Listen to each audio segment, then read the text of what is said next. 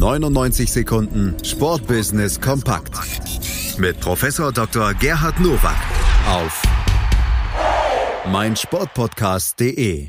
Ihr wartet drauf und ihr kriegt sie. Natürlich haben wir auch in dieser Woche wieder die 99 Sekunden Sportbusiness Kompakt von und mit Professor Dr. Gerhard Nowak von der IST Hochschule für Management. Und das sind die Themen. Herzlich willkommen zu den News to Use aus dem Sportbusiness. Bereits am 4. März hatte der Kicker exklusiv darüber berichtet, dass BVB Dortmund und Puma über eine Fortschreibung ihrer Partnerschaft zu deutlich veränderten Konditionen verhandeln und dass der angestrebte Megadeal bis zu 30 Millionen Euro wert sein könne. So ist es jetzt gekommen. In Kraft tritt die neue 10-Jahres-Vereinbarung bereits zum 1. Juli 2020. Die Verbindung zwischen Puma und Borussia besteht seit der Saison 2012-13. Seit 2014 ist Puma auch Anteilseigner beim BVB und hält 5% der Aktien. Nochmal gut gegangen, könnte man sagen. Denn über neun Monate hatte man am Schluss verhandelt und jetzt diesen Deal veröffentlichen können. Wir wissen aber aus anderen Quellen, beispielsweise bei FC Bayern München, dass solche Deals auch platzen können, wenn man frühzeitig davon in der Öffentlichkeit erfährt. Am 9. Januar 2020 beginnt die größte Handball-Euro aller Zeiten in den drei Gastgeberländern Österreich, Norwegen und Schweden. Rund sieben Wochen vor dem Start sind in Schweden bereits zwei Spiele ausverkauft. An der EHF Euro 2020 nehmen erstmals 24 Nationen teil und zum ersten Mal dauert die Meisterschaft drei Tage länger. Hier schimmert das Stichwort Co-Hosting durch.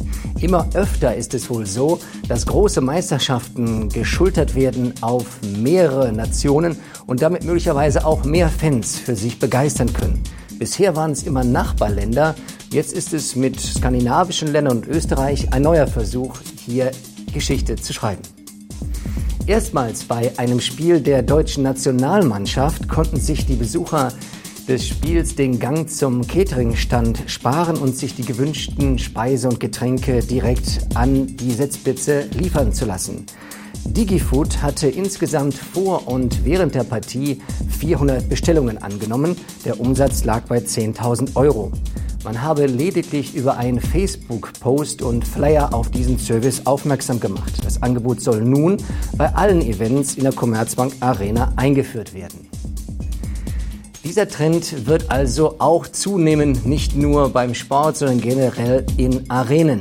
Denn die Bequemlichkeit, die man gerade im Sitzplatzbereich hat, wird jetzt auch noch durch Catering ergänzt.